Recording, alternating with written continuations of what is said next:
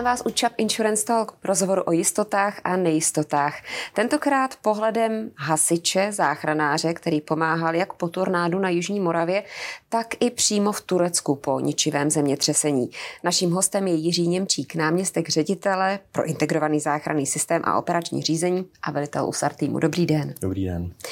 Jaký má hasič vztah k riziku? Dobrá otázka. Eh, hasič musí eh, i vzhledem k jeho práci a jeho náplni eh, s riskováním nějakým způsobem počítat, protože obecně se pohybujeme v prostředích, z kterých běžný člověk utíká, protože tam nějaké riziko je a my do toho prostředí se musíme dostat a, a zabránit dalším škodám, případně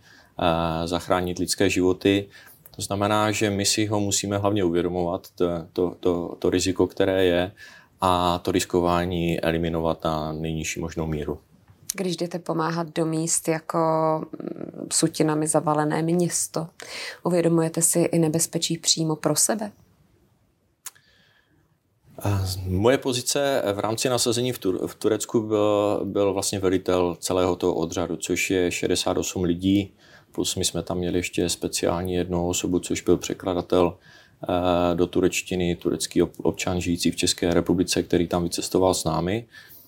A, takže já mám prakticky zodpovědnost za celkovou tu činnost a za každého z těch záchranářů, kteří, kteří tam eh, vyrazili, včetně psovodů a, a psů což nevždy jsou příslušníci hasičského záchranného sboru. Takže, takže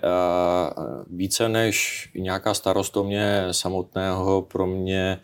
více zavazující je ta zodpovědnost za, za lidi, kteří, kteří se do toho nebezpečného prostředí dostávají a praktickým mým úkolem je vést celý ten zásah a to nasazení tak, aby se eh, nikomu pokud, pokud možno nic nestalo a na druhou stranu, aby jsme eh, využili plně ty kapacity, které máme a podařilo se nám udělat maximum práce, což je ta záchrana lidských životů. Vy jste přijeli do Turecka jako jeden z prvních zahraničních týmů. Jak to tam vypadalo jenom 18 hodin po zemětřesení? Je nutno říct, že my jsme opravdu byli nasazeni velice rychle. Ono to nasazení té záchranářské pomoci do zahraničí je relativně komplikovaná záležitost, protože o tom nasazení eh, nerozhodujeme my sami, to nasazení eh, je schvalováno ve spolupráci Ministerstva vnitra a Ministerstva zahraničních věcí. To znamená, my jsme se eh, v brzkých ranních hodinách dozvěděli o tom, že jakési zemětřesení v Turecku bylo a začali jsme si samozřejmě monitorovat eh, veškeré informace, které k tomu byly. Zpočátku samozřejmě eh, detailů nebylo mnoho, bylo tam prostě jen ta informace o jakémsi eh, síle toho zemětřesení, což bylo 7,8 stupňů Richterovy škály, což my Zde na základě těch našich zkušeností víme, že to jako rozhodně není málo a, a opravdu bylo z turecké strany relativně rychle reportováno Eh, rozsáhlé poškození eh, v mnoha městech a na, na rozsáhlém území a už ta reakce eh, turecké strany, která hned od prvopočátku zažádala o mezinárodní záchranářskou pomoc, nám naznačovala, že ta situace tam nebude lehká. Ale jak jsem říkal na začátku, je to rozhodnutí, rozhodnutí těch dvou ministerstev o tom, jestli skutečně teda pošle tuto Eh, no, tento způsob záchrany, protože reakce na mimořádné události mohou být eh, v rámci České republiky nebo ze strany České republiky několikeré. Může to být buď to vyslání humanitární pomoci, může to být vyslání eh, pouze, pouze finanční částky, která třeba může pomoci a v tomto případě ta záchranářská je relativně nejvíce komplikovaná, protože byť ten tým, který se skládá ze dvou středních husar eh, odřadů, což je Ostrava a, a Praha, kdy původně myšlenka byla, že se vyšle jenom střední tým z Ostravy, respektive z Moravskoslezského kraje, tak eh, nakonec eh, na základě těch požadavků z Turecka se začalo okamžitě mluvit vzhledem k tomu rozsahu o tom těžkém odřadu, který je o více lidech, o větší kapacitě technických prostředků a větších schopnostech zasahovat v té, v té oblasti, mimo jiné teda i nezávisle na dvou místech najednou, tak eh, začaly ty přípravné eh, práce, které jsou ale předem dány. My máme skladiště nebo sklad, který, který, kde, kde skladujeme ty technické prostředky, máme systém svolávání lidí, eh, který je efektivní, eh, kdy během okamžiku eh, elektronický systém obvolá všechny členy USAR odřadu, ti potvrdí svou dostupnost.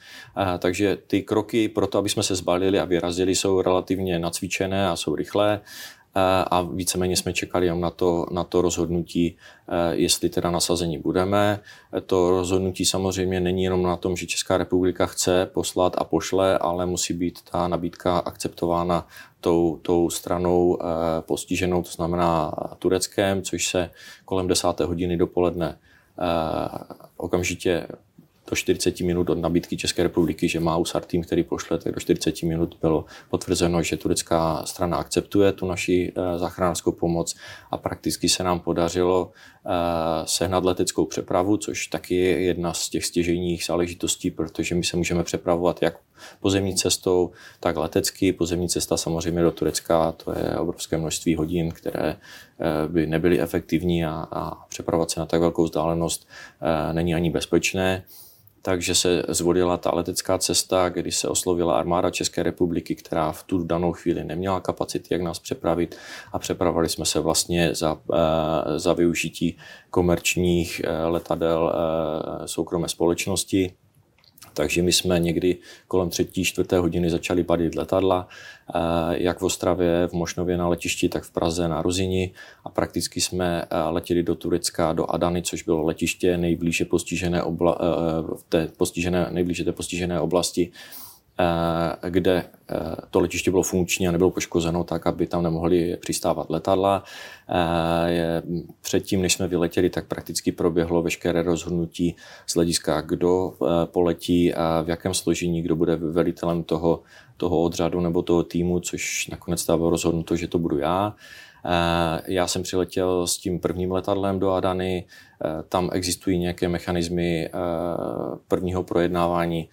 kdy na letišti jsem eh, okamžitě šel vyjednávat za prvé, kam složit naše vybavení tak, eh, aby jsme nezavazili, protože samozřejmě ty letadla s eh, humanitární a záchranářskou pomocí začaly přiletat z cizích zemí, takže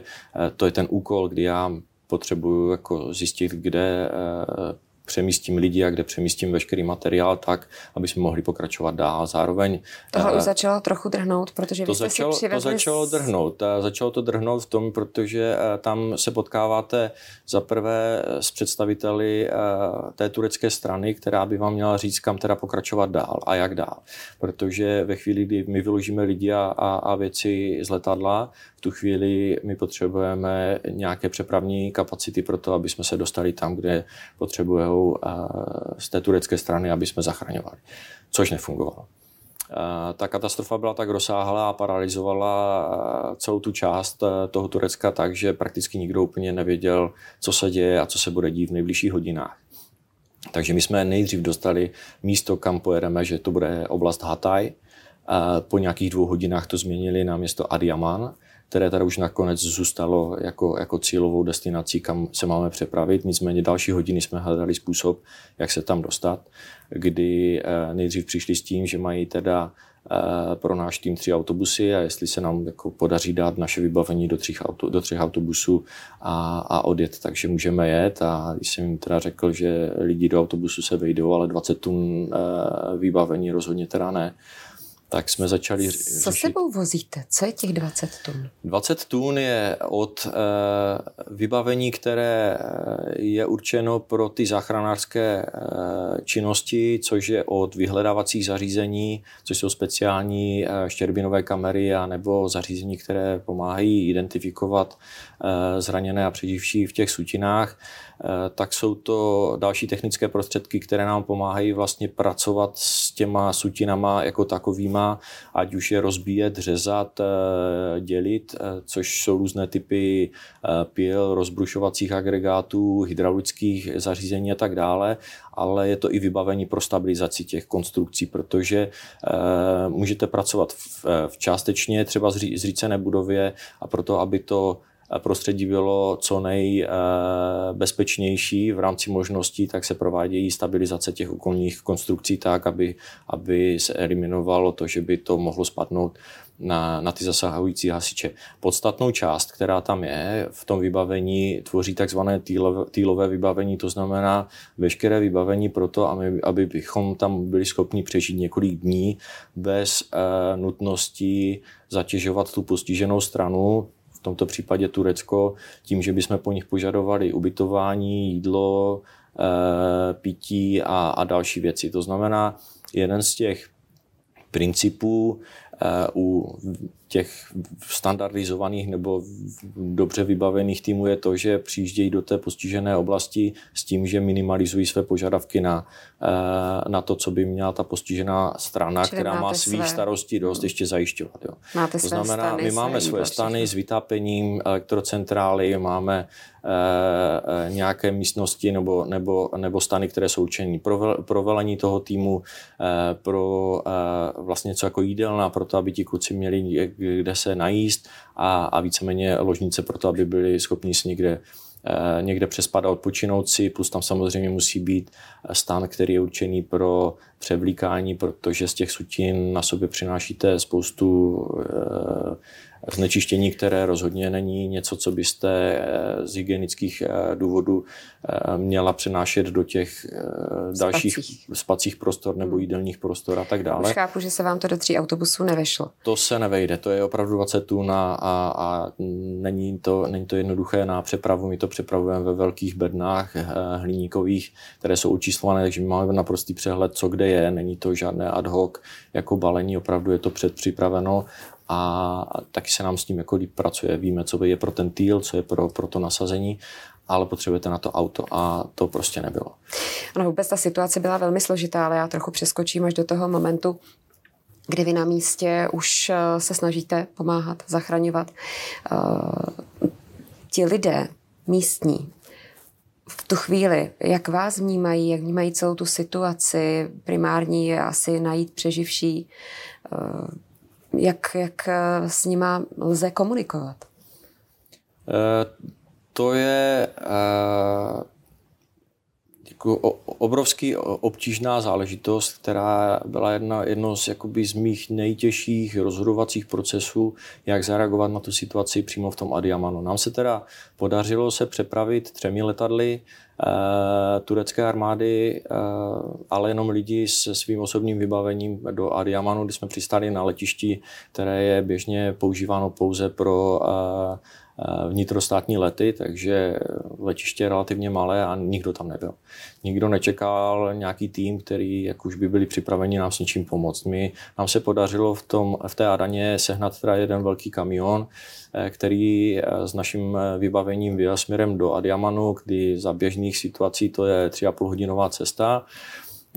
V tu dobu, kdy se vydal na cestu, což bylo nad ránem toho druhého dne, tak, tak vlastně se prokousával ucpanými silnicemi, poškozenými silnicemi, poškozenými mosty a dojel za náma prakticky až po 12,5 hodinách. A my jsme ten čas, který jsme tam byli, využili k tomu, že když jsme byli na tom letišti a, a, a nikdo nás tam nečekal, nikdo s náma nejednal, tak já jsem se tam eh, zkusil domluvit eh, s využitím toho, toho překladatele, kterého jsme si přivezli sebou. Udělali jsme takový malinký průzkumný tým, a, aby jsme se dostali do toho města a e, nějací soukromí lidé nás tam z toho letiště přepravili do budovy guvernéra. E, už cestou e, do té budovy guvernéra jsme viděli vlastně rozsah to, té katastrofy, kdy to byly prostě stovky spadlých domů, kompletně spadlých domů. A viděli jsme ale pouze lidi v civilu, kteří se snažili cokoliv zachránit vlastníma rukama na těch suťovištích. Nikde jsme neviděli žádnou záchranářskou pomoc, ani tureckou, ani zahraniční. A prakticky jsme prozřeli, že jsme prakticky první mezinárodní pomoc a jedna z prvních pomocí vůbec v tom městě Adiamanu. A když jsme přijeli k té budově eh, toho, toho guvernéra, tak před ní stály stovky křičících lidí, kteří se domáhali pomoci pro své bližní, kteří byli v těch sutinách. A ve chvíli, když my jsme vystoupili z toho auta, oni viděli jakoukoliv uniformu, okamžitě nás začali tahat za rukávy, za ruce eh, a jdeme okamžitě vyprošťovat, vyprošťovat někoho, kdo, kdo je zavalený v těch sutinách.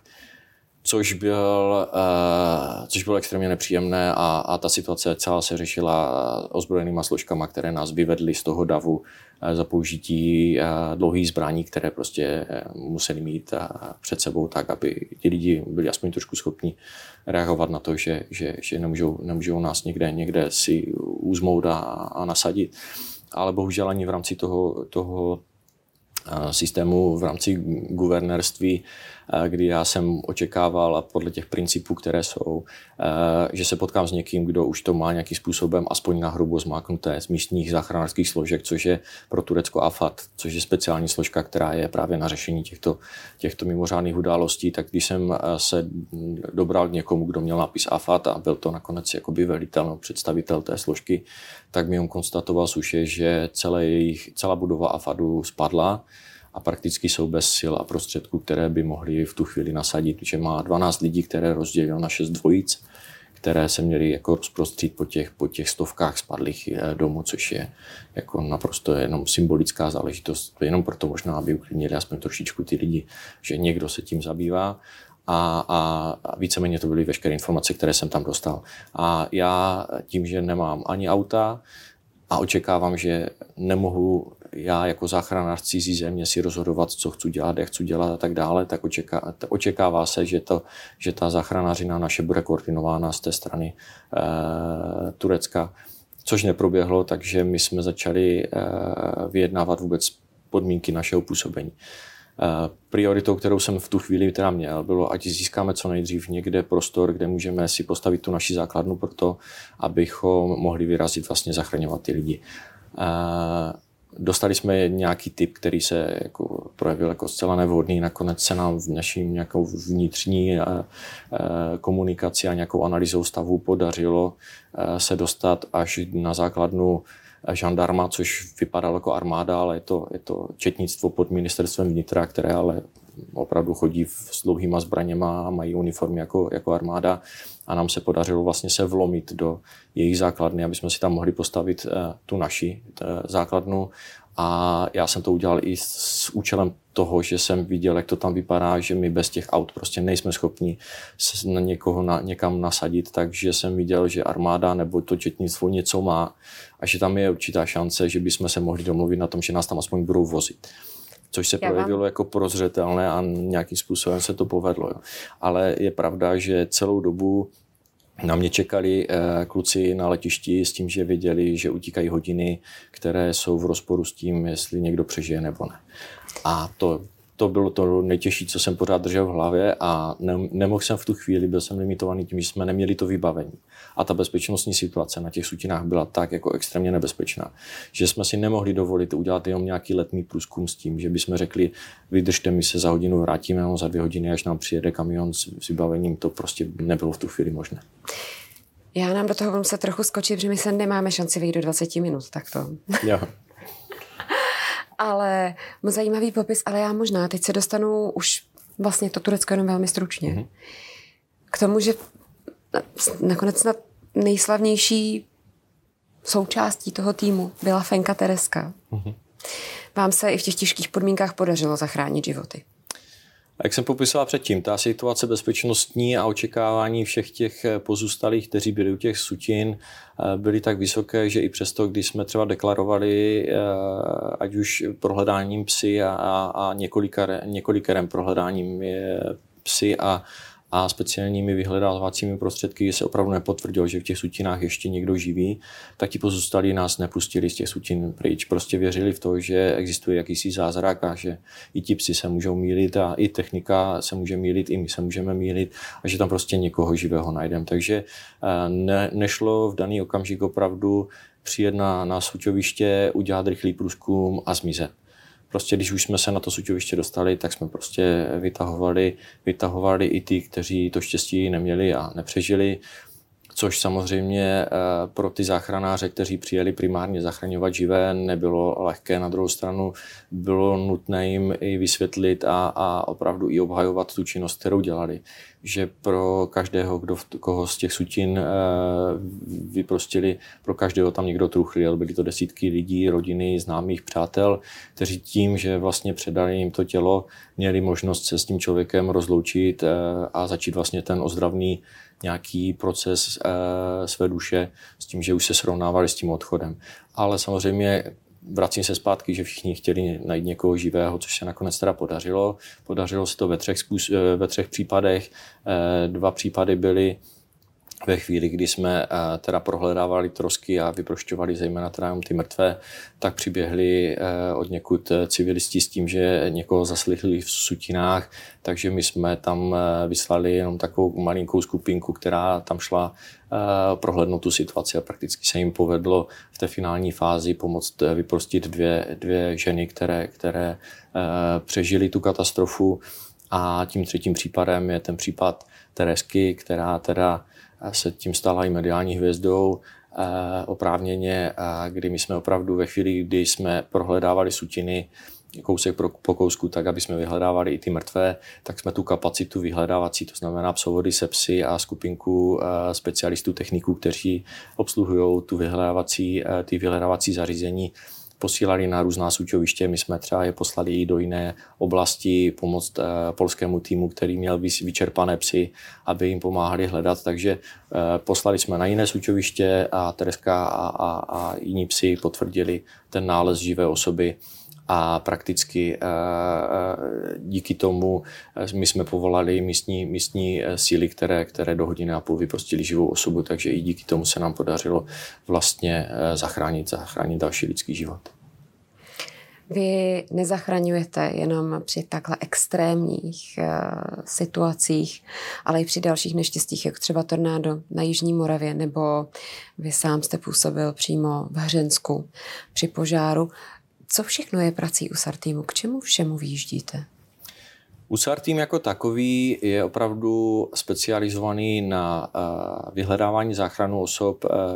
ve zřícených budovách ale jeho, jeho činností je i ta stabilizace budov. To znamená, nejsme předurčení pouze na zemětřesení a, a záležitosti s tím spojené, ale běžně zasahujeme tam, kde v rámci běžné hasičské činnosti eh,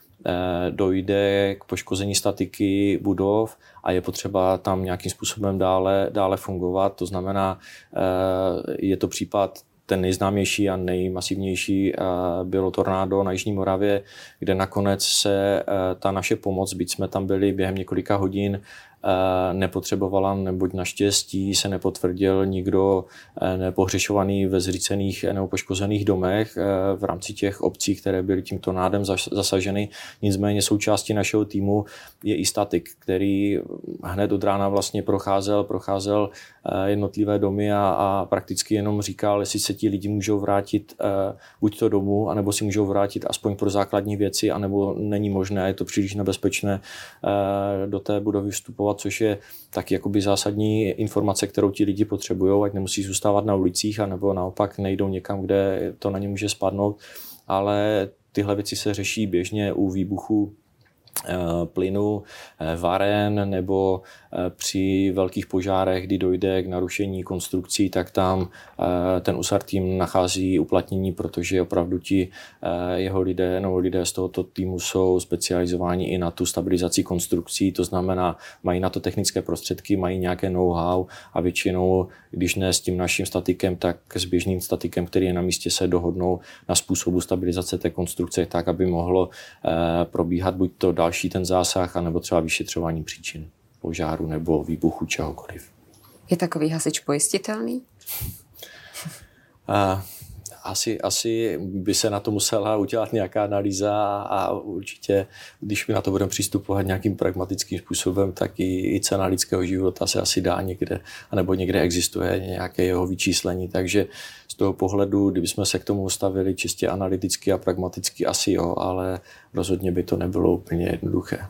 Když jsme se dostali k tomu pojištění, řešíte nějak při svém zásahu, nebo dostanete se vůbec třeba do informa- k informacím, jak jsou na tom ti lidé s jakýmsi pojištěním svého majetku? Předpokládám, že v Turecku v Turecku rozhodně tím, jak jsem popisoval ten stav, který tam byl od prvopočátku a který se nějak výrazně moc nelepšil ani do doby ukončení našeho nasazení, tak, eh, tak tyhle věci jsme rozhodně jako neřešili, ani nám to nepřísluší a, a spíš té běžné činnosti hasičské, kterou děláme, eh, tak i to rozhodování velitele zásahu není jenom o tom, jak bezpečně, co nejbezpečněji a nejefektivněji provést ten zásah, ale e, zodpovědností toho velitele zásahu je postarání se o těch lidí, kteří třeba se nemají kam vrátit. To znamená, tam už pak se jedná, dejme, dejme tomu se starostou obce, e, proto aby se sehnalo náhradní ubytování, nebo řešíme dočasné, když jsou, nejsou dobré atmosférické podmínky, tak třeba využíváme náš hasičský autobus pro to, aby jsme evakuované osoby z nějaké třeba poškozené budovy dostali do autobusu a pak se následně vlastně řeší veškeré ty záležitosti typu, jestli ten člověk se má kdy a jak vlastně vrátit zpátky, ale to primárně už nám nepřísluší, ale, ale děláme všechno pro to, aby, aby lidé, kteří jsou nějakým způsobem zasažení tou mimořádnou událostí, měli eh, co nejlepší podmínky pro to, aby, aby jsme eliminovali nějaké další škody nebo, nebo problémy se zdravím či životem. A my moc děkujeme za to, co děláte, že to děláte. Jiří Němčík byl naším hostem. Díky. Taky děkuji za pozvání. Takové bylo velmi netradiční, ale myslím si, že velmi zajímavé povídání v rámci Chap Insurance Talk. Pokud si chcete pustit nějaký další díl, třeba více o pojišťovnictví či uh, rizicích, uh, které pojištění kryje, pustíte si Chap Insurance Talk na YouTube kanálu České asociace pojišťoven nebo v nějaké podcastové aplikaci. Hezký den.